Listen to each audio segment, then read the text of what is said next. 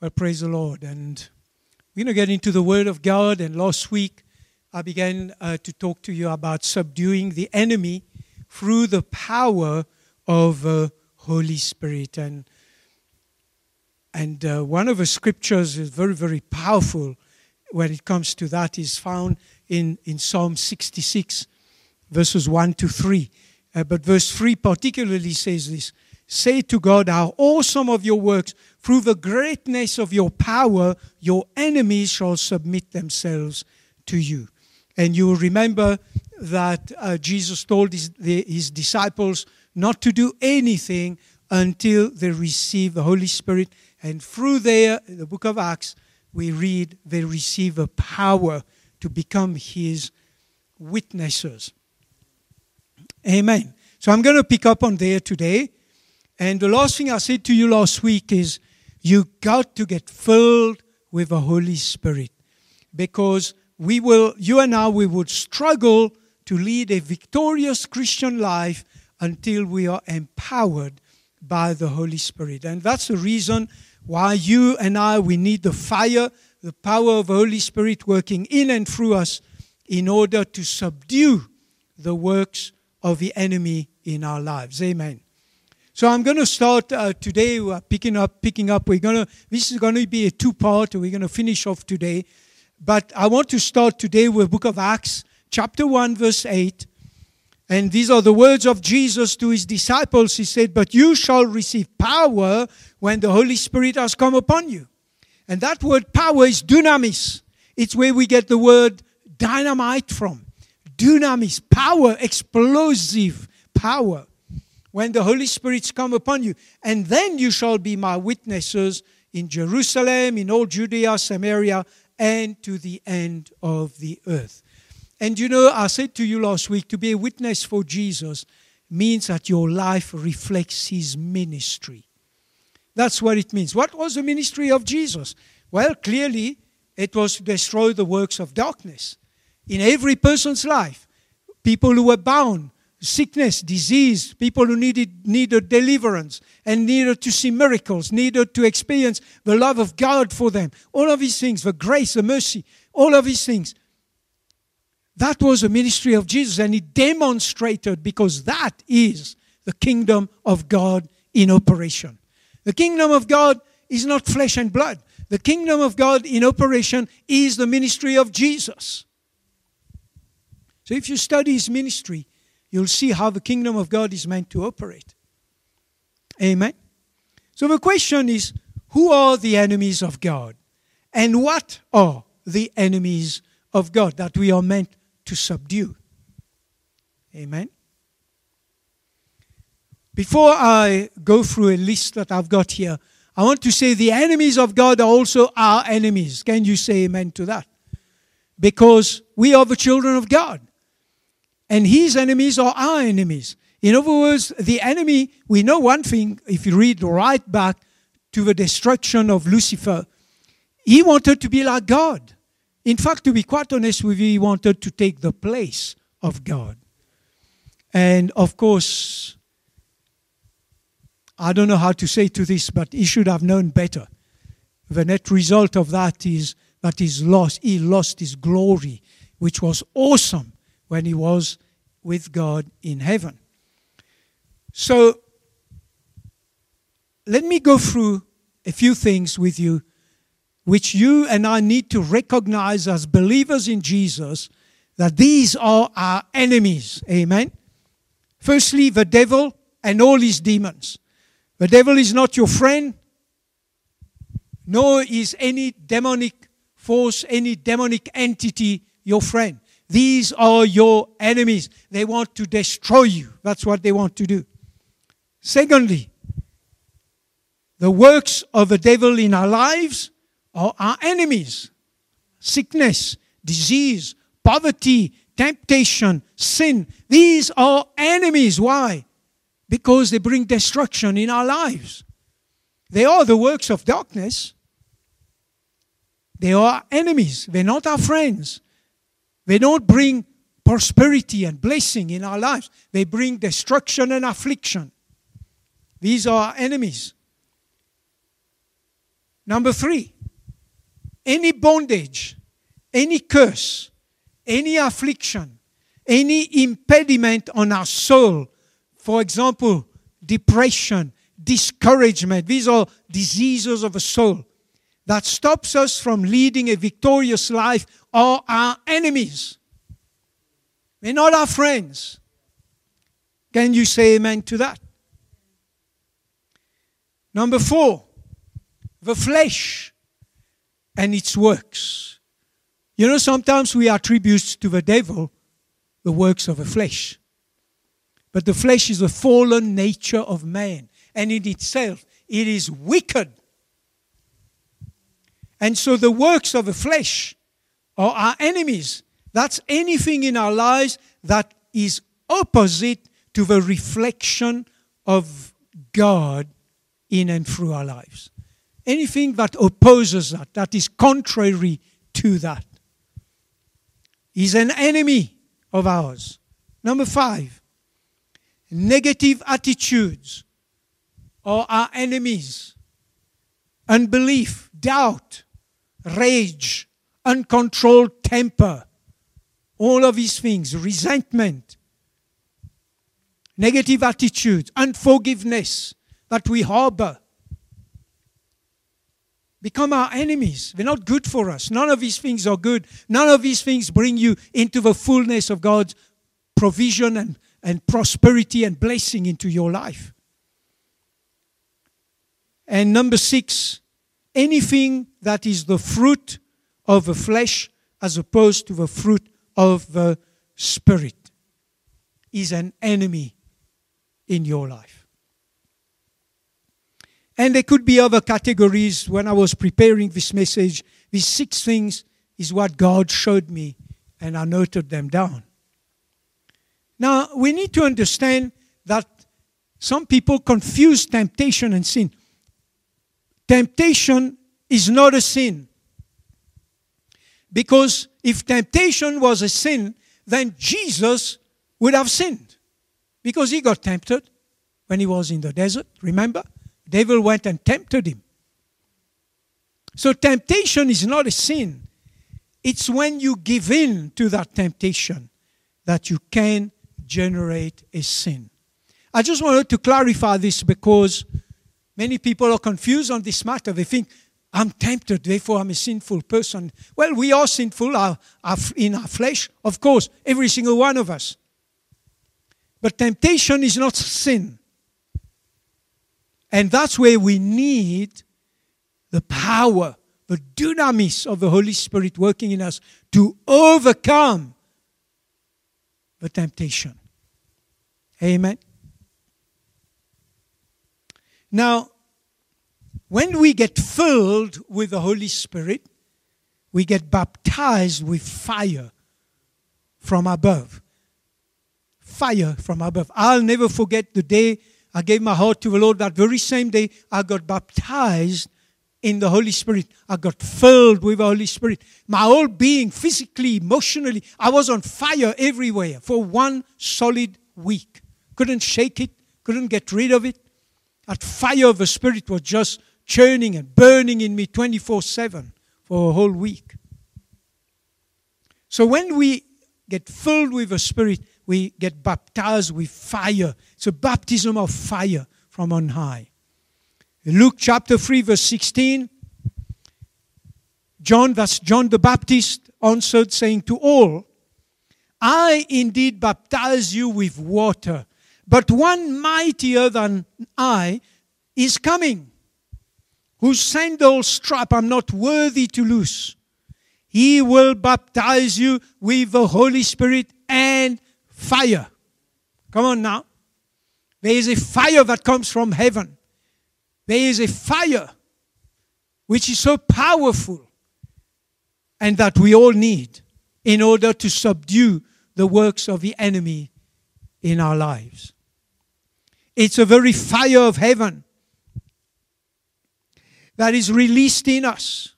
And that fire releases an injection of divine power into us that enables us to deal with these spiritual enemies amongst other things. You and I need the fire, especially in this time and season as we're getting towards the end of this dispensation. We will need the fire of the Spirit to withstand what the enemy is planning for this world. Amen. No fire, no power. Amen. I put this little cliche together. No fire, no power. It blessed me because I heard a very, very famous, huge minister in the world use the same thing. And I thought, thank you, Jesus. It must come from your heart. No fire, no power. Amen. That is why the fires of revival in our lives are so necessary. Do you know? I know church is different at this point in time because we locked down and we only allowed so much and we have to social distance and all of this. So we can't do church like we used to. But that doesn't stop you from receiving a fresh infilling of a fire of the Spirit right there in your home. All you have to do is anger and thirst for it. All you have to do is ask Jesus. He's the one who baptizes you with the Holy Spirit and fire. We just read that in the scripture. Luke chapter 3, verse 16. You see, these fires come as the Spirit of God come, comes upon you. Ephesians chapter 5, verse 18 says this Do not be drunk with wine in which is dissipation, but be filled with the Spirit. It's a daily thing. It's not just a one time thing which happened 20 years ago. No. Be continuously, that word translated be filled with the Spirit in Ephesians 5:18 actually is in the present continuous. It should have been translated be continuously filled. You see, when we get filled with the Holy Spirit, we get filled with His fire, and that fire is the very power of God that is released into our lives so that we can subdue the works of darkness, not only in our lives, but sometimes we are sent as vessels, like the apostles, like the disciples, to go and minister to other people in other people in the anointing, in the power, in the dunamis of God. Amen. And we need this in order to live victorious lives and win over the enemy, win over his evil works, and will win over the works of a fallen flesh. You know the sad thing about this fallen flesh? It's going to stay with us till we die. But we've got to be able to overcome when it's needed. Amen. You, you'll never be able to overcome your flesh especially certain aspects, just in your own strength. I promise you, I've tried, believe me, doesn't work. You need the power and the dunamis of the Holy Spirit. The life of Jesus and his ministry was characterized by him having to confront the powers of darkness on a continuous basis. Why? Because the whole world is filled with darkness. Believe me outside of a church, which is a small portion of every of, of the world's population. The rest of the world is living in darkness. So how did Jesus do it? How did he operate? How did he defeat these enemies and subdue them every time? Very simple. By the power of the Holy Spirit operating in and through him. Jesus, Bible tells us he laid down his divinity. He did not operate on this earth 2000 years ago in his divine power. No, he became man like us. He took our nature, our very nature, the human nature, not the fallen flesh, but he became human. That's what I'm saying and he operated in the power of the Holy Spirit to do every single work of his ministry. Before he began his public ministry, he spent 40 years in the desert. And there he got filled with the power of the Holy Spirit. Filled. 40 days, 40 nights. And it is in the power of the Holy Spirit that he won over every temptation that the devil sent his way. Devil tempted him. As you know, you can go and read it in the Bible. But when he came back into town to begin his ministry, he came back in the power of the Holy Spirit. See what it says, Luke chapter 4, verse 14. Then Jesus returned in the power of the Spirit to Galilee, and news of him went out through all the surrounding region. He came back. I mean, he was he was like a I, I don't know, like a sun shining, and he, I mean, he radiated the power of God. It's recorded in that same scripture, Luke chapter 4, verse 18, what he was about to set out to do from there. And that was to set people free from being captives of, to the works of darkness in their lives. The Spirit of the Lord is upon me because He has empowered me. It's translated, anointed me to bring good news to the poor. Wow. The good news is freedom. Freedom from curses, freedom from sickness, disease, oppression, poverty, all the works of darkness you can think of every single curse, witchcraft, whatever it is. That's the good news. 1, 1 John chapter 3 verse 8 says this. He who sins is of the devil, for the devil has sinned from the beginning. For this purpose the Son of God was manifested that he might destroy the works of the devil. Destroy the works of the devil. So ask the Holy Spirit. We need to ask the Holy Spirit to fill us continuously so that we can be empowered to cause the enemies of God to submit to Him in the earth. That's our job. That's our ministry. Is to take authority over the works of darkness just like Jesus did. When you ask, expect. Faith without expectation is no faith at all. And faith is what releases what you need from heaven. And so expect the Holy Spirit to overshadow you and fill you with His fire and power so that you may lead a victorious life. Amen. Ask Jesus to baptize you with His Spirit and fire. And He will do that. Ask and you shall receive. Seek and you will find. Knock, the door will be open unto you. Everyone who asks receives. Amen. How much more will He give us the Holy Spirit if we ask? I want to encourage you as I end this two part series about subduing uh, the works of darkness in your life and so on. I want to encourage you to earnestly place a demand for a greater baptism of fire in your life. Place a demand on it. God wants you to do that. You say, but Pastor Michel, is, isn't this pride or something? Of course not. How can it be? It can't be. Because it's the will of God for your life. He wants you to walk in that anointing. Because without it, you will not be able to subdue the enemy through the power of the Holy Spirit. There is no ways you will do that unless you place a demand on that anointing and you say, like Jacob, he said, God, I'm not going to let you go until you bless me. We need to say, Spirit of God, I'm not going to let you go until you fill me with your fire, with your power, with your anointing so that I can subdue the works of the enemy in my life and in the life of those that you send my way. That was the ministry of Jesus.